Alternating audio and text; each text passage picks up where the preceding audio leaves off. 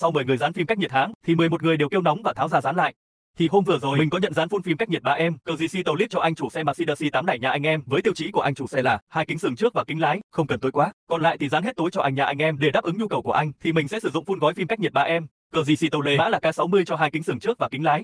Còn phun phần kính còn lại thì mình sẽ sử dụng mã là K20 nhà anh em. Đối với dòng phim cách nhiệt 3 em kit Full này, anh em chỉ cần bỏ tiệc đúng một lần thôi nhà anh em, bởi vì khả năng chống tia UV, chống tia hồng ngoại của dòng phim cách nhiệt 3 em này lên đến 99% và cam kết bảo hành điện tử 15. Việc mà anh em đầu tư vào sản phẩm và dịch vụ chất lượng ngay từ đầu có thể tiết kiệm thời gian, tiền bạc và đảm bảo được sự hài lòng của anh em.